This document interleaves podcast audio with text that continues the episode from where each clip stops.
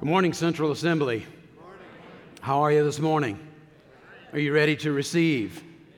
I'm ready to give. I know God's ready to give. He's always that way.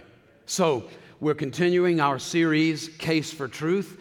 Uh, today, we're going to be looking at evidence for Jesus' physical bodily resurrection of the dead. You guys are going to serve this morning as ladies and gentlemen of the jury we're going to be looking at this from the perspective of presenting a case. I grew up in a family where my dad was a lawyer, and then the last 15, 20 years of his life, he was a judge, and we tried cases every night at the supper table. And so you get to share in one of those um, kind of supper uh, uh, meetings uh, along with my dad, that's still, that DNA is still uh, down in there. So we're going to be presenting bits and pieces of the evidence and allow you then to decide is this fairy tale or is this fact?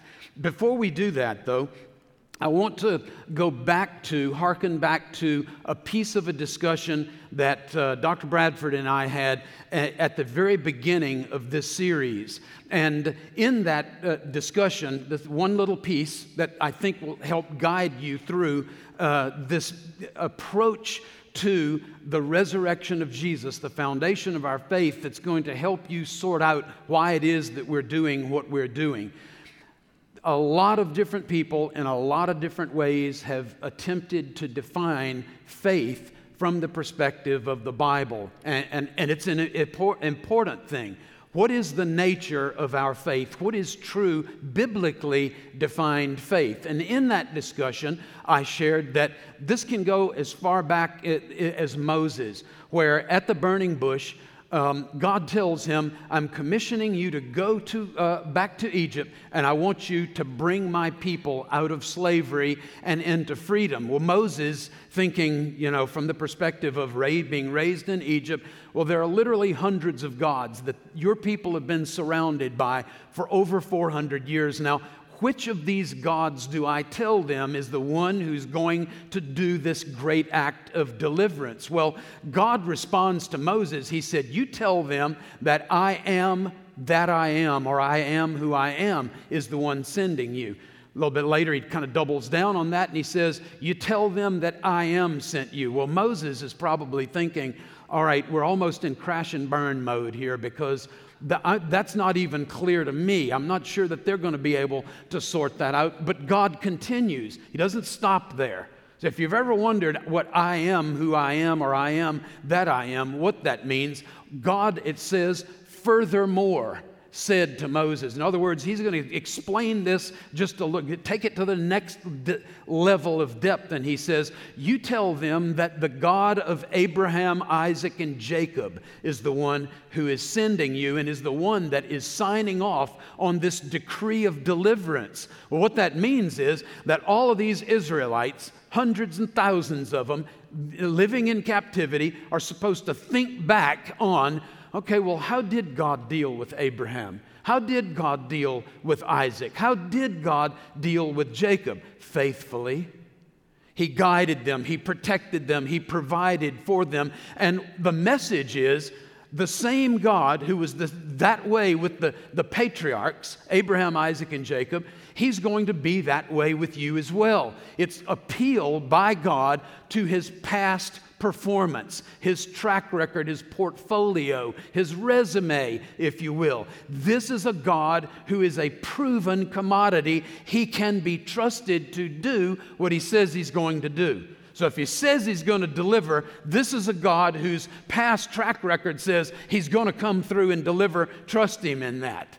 Well, from uh, from Moses all the way to Malachi, in other words, spanning the entire Hebrew Bible or Old Testament, you get this kind of he's a God of evidence, he's a God of track record, he's a God of reality. Malachi challenges the people at the very end of the Old Testament period I want you to try me, prove me, put me to the test, God says. This is God speaking. Put me to the test and see if I don't, now it's measurable. Now people can see what's going to happen. Now God's faithfulness is de- externally demonstrable. See if I do not open up the windows of heaven on you and pour a blessing out on you that you cannot even contain. It's just going to flow all over the place. It will be obvious that God has moved. And it's no different in the New Testament. When we go to the New Testament, Jesus is on the scene and he's challenging religious leaders and people who are questioning his authority. He says, Look, if you don't believe me because of the words, look at what I do. Remember, that's what God said with Moses. This is what I did with Abraham, Isaac, and Jacob. This is just a part of the historical record. You have any question on whether should I should sign off on trusting me for deliverance from Egypt? You just go back to what I've done before. Jesus is saying, if you don't trust my words, watch what I do, because you can't deny the miracles, you can't deny the exorcisms, you can't deny the power that's been poured out in your very sight, and then sign on to belief in what I say. Trust what I say based on what I've done. Boy, wouldn't it be cool if the United States still rolled like that? Your word is your bond.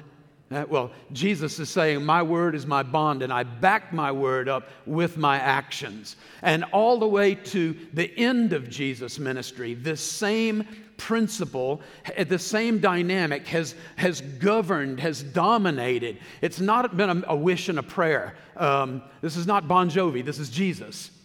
See what I did with that? Okay, maybe not. All right. Um, Jesus is about to ascend into heaven.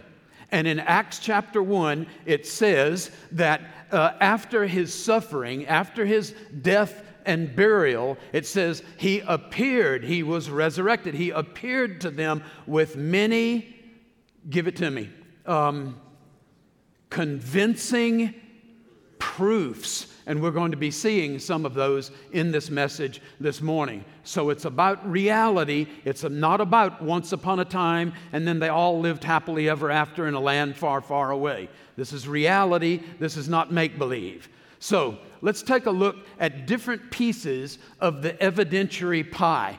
You're going to serve as the ladies and gentlemen of the jury. I'm going to present to you bits and pieces of the evidence, the case for truth. And you then will be in a position to make a decision do I go deeper into this or do I jump into this for the first time on the basis of the, um, er, Mm, yes, evidence, on the basis of the evidence. So we're going to start with the earliest verbal testimony. The earliest preaching and teaching of these apostles, these evangelists, these missionaries, these just everyday, you know, folks, just, you know, and from every walk of life who are that first gen group of believers in Jesus the Messiah.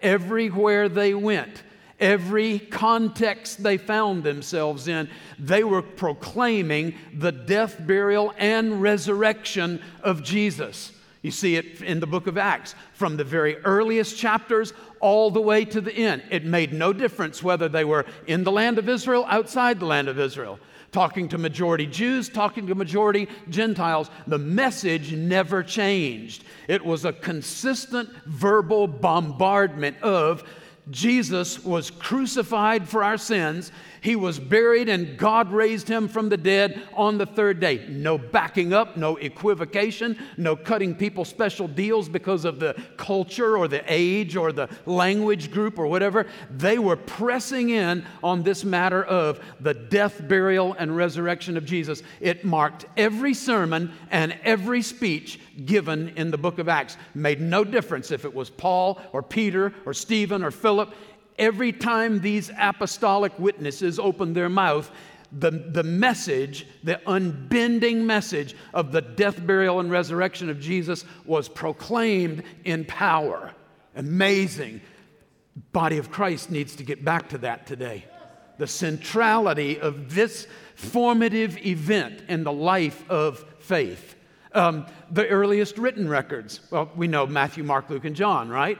And every one of them has this big long section at the end that focuses on what? The passion of the Christ, the death, burial, and resurrection of Jesus. In fact, Paul Achtemeier, uh, the world's foremost authority when he was alive on the gospel according to Mark, says that the gospel of Mark is simply a passion narrative with a long introduction because almost half of the gospel of Mark is on the last week of the life of Jesus, the passion of the Christ the story of the death, burial, and resurrection of Jesus on the third day. So the earliest record, written records are in conformity to, are affirming and confirming what we got with the earliest preaching of the early, of the first church, the first gen. Same thing. Whether it's verbal or written, the message is the same. In the rest of the New Testament, um, the first thing that I'd like to look at is probably the longest and, and most detailed chapter uh, on these uh, post resurrection appearances that we get from, the, from the, the, the writer Paul. And in 1 Corinthians 15, we are told this Paul says, I make known to you, brothers, the gospel, the good news, the message that I preach, by which, which you received and by which you are saved unless you believed in vain. Now, he's going to tell us exactly what he taught the Corinthians. In the first century, first generation Christians, what is the content of that message? It's going to be the same as the verbal witness in Acts and the written records in the, uh, uh, the uh, four Gospels, and that is that of primary or, or foundational. The Greek is the word protos, the, the, the, the, the, essence of the message. The, the, the thing that is the most important component of our faith is that Christ died for our sins in accordance with the scriptures. It's got to start there. If you're not right with God, everything else is a non starter. Christ died for our sins in accordance with the scriptures. This is the gospel that Paul is proclaiming throughout the Mediterranean basin in the first century. Second thing is that he was buried. And then the last, the third component is, and that he was raised from the dead on the third day in accordance with the scriptures. This is the good news. These things don't happen, and we are all in trouble. In fact, Paul will say, and if Christ has not been raised, then our preaching is in vain and your faith is in vain. We then are found to be misrepresenting God and are then false witnesses. And you, of all people, are of all people to be most pitied if Jesus was not bodily, physically raised from the dead. Shame on us. May God have mercy. Paul's putting, uh, this is a horrible Pentecostal metaphor. He's putting all the chips on the table. It's, it, he's putting everything out there. He's leaving it all on the field, okay? Good sports metaphor. It all rises or falls on this. That'll tell you where the, the, this resurrection of Jesus is in terms of importance, in terms of ranking, where it is that these various beliefs we have uh, fit in. It's right there at the foundational level. It's the most important. The rest of the New Testament is not going to be any different. It makes no difference whether it's Paul writing or whether it's John writing, all the way to the end of the book of Revelation, Peter writing. The focus is on Christ and Him crucified and resurrected from the dead on the third day, over and over and over, all the way to the end of the book, all the way to the end of the book of Revelation. This is the perspective, this is the focus of that first century, first generation group of eyewitness believers in Jesus. Now, we got to stop and ask ourselves because the question's already been raised by the middle to the left of biblical scholarship.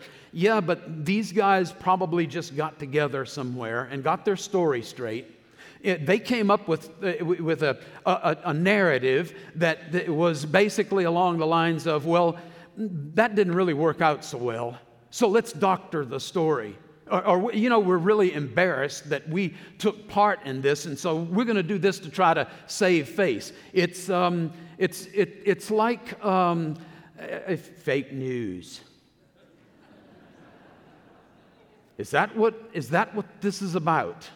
So we have to raise that question and we have to address it. We've got to take it head on. So let's look at other aspects of the biblical evidence that goes beyond the, the, the, the verbal testimony, beyond the written records, and let's look at some other pieces of the evidence. Oh, august ladies and gentlemen of the jury. Uh, the reaction that you get when a, on these TV shows when a detective goes to someone who really is a suspect. They may have committed the crime. They may be responsible for the body laying in the corner of the room. And they get told, hey, I'm sorry, your, your spouse has been, you know, has met their demise. You look for that visceral, that gut level response from the person that you suspect is the originator of the crime to see how do they respond to this news. And based on that, then that you've seen enough of these detective shows, right? To know they know do we pursue this or do we look for other suspects? Well, these people who saw the events and then are telling the story, well, when you read the narratives, these people are anything but in collusion with one another. They're not meeting secretly and getting their story straight. They're meeting secretly in fear. They're confused. I thought I knew where this was going. And at the very end, I get thrown a curveball. They're, um, they're, surprised. Can't believe this guy because they didn't understand when Jesus had predicted his own death and resurrection, according to the Gospel of Matthew, three times. Didn't understand that. And so when Jesus was raised from the dead, they were more surprised than anybody. Surprise, confusion, fear. And with Thomas, I'm not going to believe this. This is John chapter 20. I'm not going to believe this until I'm able to put my fingers in his nail, nail wounds and place my hand in his side. We call him Doubting Thomas. I think he's gotten a bad rap over these 20 plus centuries. I think he's, I'm looking for the evidence, Thomas. This is the, if you remember back in the 1980s, this is the old lady driving through the Wendy's drive through when drive throughs were new, cutting edge technology, right? And, and, and she looks at her hamburger and she opens it up and she says, Where's the beef? Old timers, you remember this? Where's the beef? Thomas is simply saying, Where's the beef? I, I, show me the evidence, and I'm more than happy to get on board with it. You know, he was martyred in India preaching this same gospel. Got an email just the other day from a student that was in an international class I was teaching online, and she said, I live in Madras, India, the same place where the Apostle Thomas was martyred, preaching this gospel, not another one, this gospel. So, is this another conspiracy theory? Ladies and gentlemen of the jury, it's yours to decide. Do these people act like that they're in collusion and that they've just gotten somewhere and, quote, gotten their story straight? That's not what the evidence suggests. How about another piece of the evidentiary pie? Another, another piece of evidence. All of these witnesses that we hear about, start counting them up the women who were at the tomb, by the way, who weren't believed by the apostles when they came back and told the story. We saw him and he was alive again. He's back. Uh, the, the two disciples, remember this story on the road to Emmaus? And they didn't even recognize him until the very end. Shame on them, right? No, they're just openly telling the story. We didn't understand. We didn't recognize. We didn't know. And all of a sudden they realize the risen, the resurrected, bodily resurrected Jesus was in our midst. And how about the um, list that Paul gives in that same passage, 1 Corinthians 15? Uh, of all of these people that Jesus first appeared to Peter alone, then he appeared to the 12 Uh, all of the disciples. Then he appeared to more than 500 people at one time, most of whom Paul says are still alive. His, the insinuation is if you don't believe what I'm writing, if you don't believe this narrative, there are plenty of eyewitnesses around still alive. You can go check it out with them, they're still available. I dare you, is almost what Paul is saying. And then after this, he appears to this person named James. Uh, this is not the James of James and John, the sons of Zebedee. This is another James, unqualified, no, no connection with John, no connection with the father Zebedee, just James out there by himself. Uh, if you're taking notes, make, write that down because it's going to come back at the end of the message. This James. He appeared to James. Then he appeared to the 12 again. And then finally he appeared to Paul. You'll remember Road to Damascus, Acts 9, Acts 22, Acts 26. Okay, and so Paul receives this bodily resurrected Jesus on the road to Damascus, and it changes his life. Completely 180s Paul's trajectory. Paul moves from Paul the persecutor to Paul the proclaimer because of that event on the road to Damascus. A resurrection appearance of the resurrected Jesus of Nazareth. Pretty awesome stuff. Life change. So, lots of people are seeing this same stuff. Lots of people are telling the same story. So, with multiple attestation, or you could also call it corroboration, where one witness affirms or confirms the witness of another. You see it on TV all the time. They're always playing this game. Separate the witnesses, depose the witnesses, put them on the witness stand, question the witnesses. If they're telling the same story, it's pretty likely that that story's real. That's what really happened. You know the game, ladies and gentlemen of the jury. Then we have the evidence of persecution and martyrdom, another piece of the evidentiary pie. You know, these people who are witnessing this event, the resurrected Jesus, and then they're giving eyewitness testimony to the resurrected Jesus. Well, these people were serious enough about holding to that story that they were willing to be imprisoned and, and beaten and starved and ultimately killed on behalf of their faith. Whether that's Stephen in Acts 7, or uh, that's that James in AD 62, whether it's Paul or Peter, who are both martyred in Rome in AD 64, these people are signing off on their testimony and they're signing in their own blood. Now, question for you. Somebody that's going to make up a story and they know they made it up because they're the ones who made it up, right? Do they then live their whole lives and endure this kind of hardship and then eventually, being faced with martyrdom, do they then give up and, like I would, you step back and go, hey man, yeah, Judge, uh, Caesar, uh, Governor, time out. Um, you know what? I, I, was just kidding. Yeah, I was just messing with you. I just kind of made that up. That just oh, sounded good at the time. Nobody does that. They go to the stake, they go to the, the beheading block, they go to the cross, and they're willing to die for a lie something they know that they made up, it doesn't make sense, does it? So then, again, back to the OJ trial, if the glove does not fit, then you must, yeah. So work with this, ladies and gentlemen of the jury. The persecution and martyrdom. Now, some will say, well, yes, but there are other martyrs. You remember the 9 11 martyrs? They're completely different faith, one that we don't agree in and yet they were willing to give their lives. And my response to that is that's apples and oranges, you guys. You're playing apples and oranges because these people are centuries removed. They're not eyewitnesses. They have been taught as children, they've been raised up, they've been trained, they have been programmed to believe this particular thing. These other folks are eyewitnesses. They're the ones who were there when it happened. Nobody had to tell them what they saw because they saw it themselves.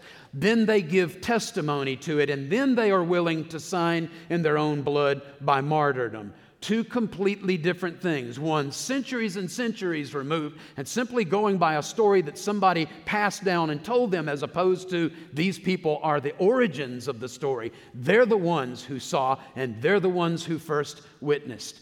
It's not the same, I submit to you, ladies and gentlemen of the jury.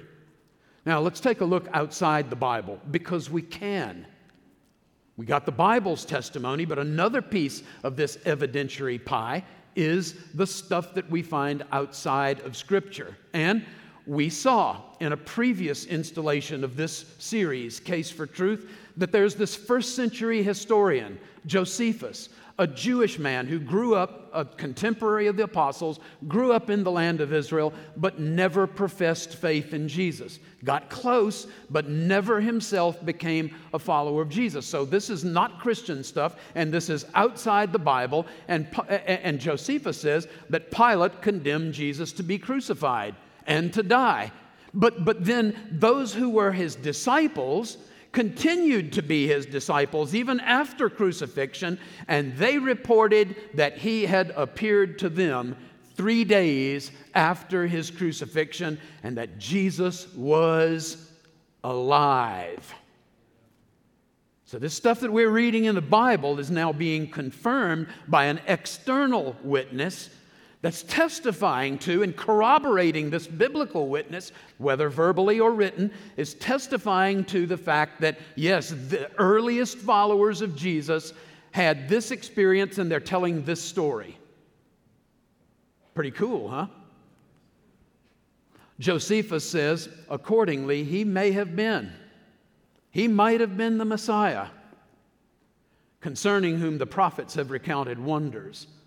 We have the the material from the earliest rabbis.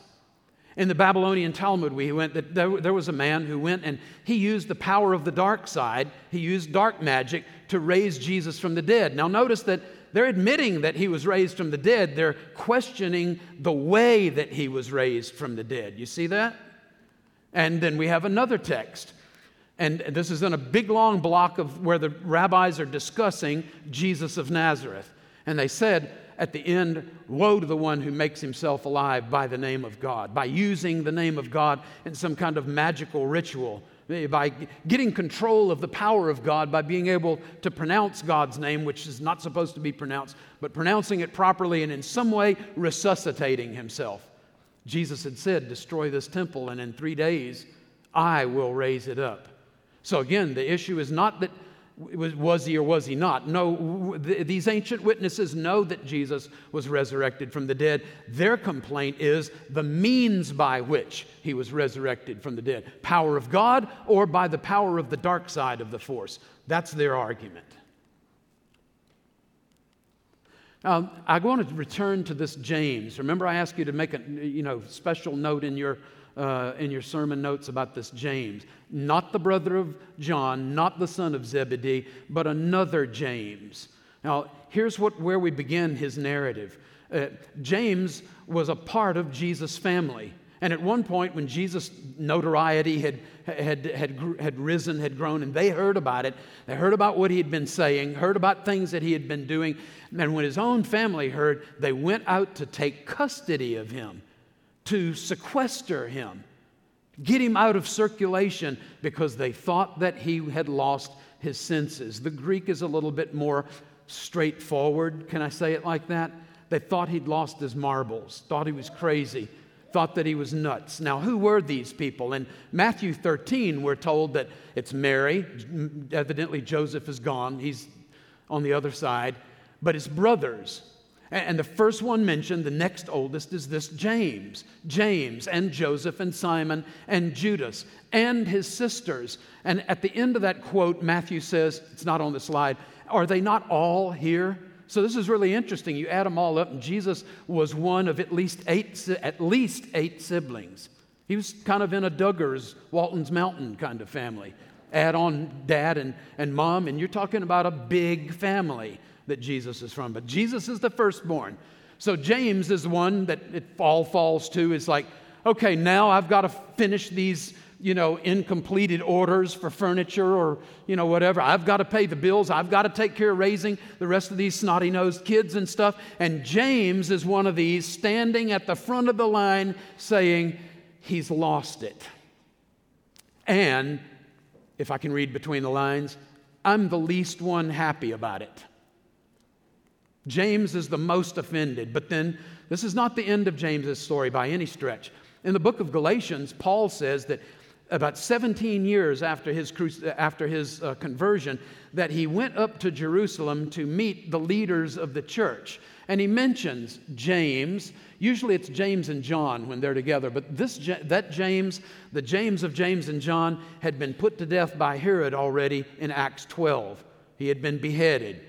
So this is not that James. This is the other James, the one we just read about. James, the half brother of Jesus, and Kepha, Aramaic, is, means little pebble or Peter, right? And John, who were reputed to be pillars. These were the columns that held up the building of the first church. These guys were the leadership of First AG Jerusalem, uh, Central Assembly Jerusalem. And so um, Paul goes and has a meeting with these guys, and James is at the first, at the, at the front of the list. We hear it in Acts 15 as well when they, the church gathered together to have a discussion about what do we do about these Gentiles that are pouring into the church. Do they have to be, become Jewish first, they have to be circumcised, Have to keep the law of Moses, and then like pre-qualify and then come into the body of Christ? Do they come in on the same status as Jewish believers in Jesus? This was the major issue on, on the table. You read about it throughout the New Testament, especially the letters of Paul. Well, in the book of Acts, in chapter 15, when they're gathered together, people get to speak. But the one who sums it all up and gives the final decision is none less than James. Brethren, listen to me. And then, okay, so it's my determination, it's my decision, it's my judgment, having heard all of the evidence, this is the direction that we're going to go. By the way, that direction affects you and me today. Uh, we're sitting here because we're downstream from that decision in Acts chapter 15. But James' story still doesn't end here. We have one of the 27 books of our New Testament canon, a uh, list of sacred scriptures, written by this guy, James, who wrote the book of James. It's kind of like the book of Proverbs of the New Testament, sort of the, the godly Christian wisdom way of life. This is the way.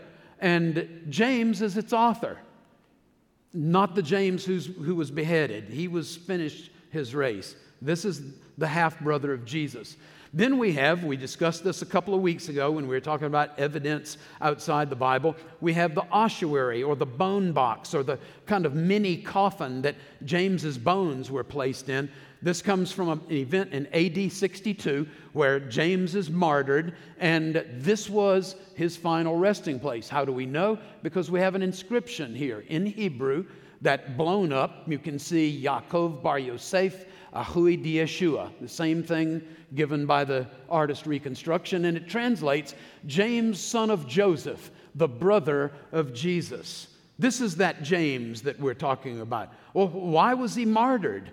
Josephus tells us that, interesting, we don't get this in the New Testament, but we get it from a non Christian, first century Jewish author from the land of Israel. And he says that Ananus, we call him Ananias, he shows up in the book of Acts, convened the judges of the Sanhedrin and brought before them a man named James, the brother of Jesus, who was called the Christ.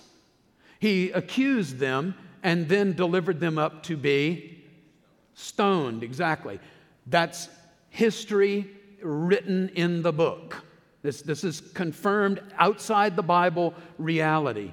But you know, it, it gets even better because after Luke wrote the book of Acts in the early 60s, about another 60 or 70 years later, another Christian historian wrote the history of the, the, the early church up to his day. There's a whole other generation between Luke and this guy, Hegesippus, who was born in the first century. And in the early second century, he describes in greater detail than Josephus gave this martyrdom of James. He said the religious leaders said, Take your stand on the temple parapet or pinnacle, and so that your uh, from that height you can be seen and your words will be heard by everybody. They said, O righteous one, whose word we are all obliged to accept because he had such an incredible persona. He, he, he, was such an influential person. He was such a godly, reverential person that people looked to him for leadership.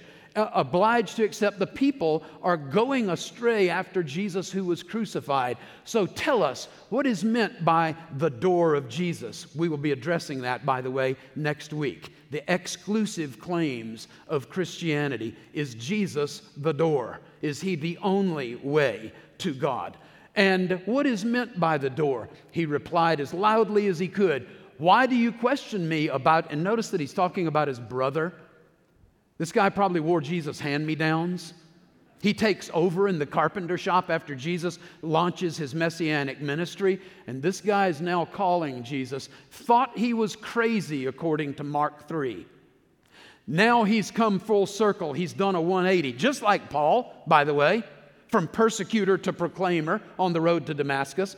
180. And why do you question me about that end time Son of Man who's going to come in great glory and he's going to basically bring to a consummation, conclusion, human history? That Son of Man. I tell you, he's sitting in heaven at the right hand of, uh, of the great power. We just sang about it and he will come on the clouds of heaven. So they went up and they threw down the righteous one. And they said to each other, Let us stone. And there it becomes very clear who this passage is talking about James the Just. James, the half brother of Jesus, same mother, different father, but this guy who went from he's crazy to I will give my life for him in martyrdom. Let us stone James the righteous. And they began to stone him. One of them, a fuller, took the club that he used to beat out the clothes and he brought it down on the head of the righteous one, this James the just.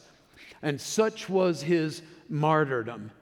So uh, I wrote an article on this about four years ago. You're welcome to take a look at it, go back and get it off the screen, review the video, and it goes into greater detail.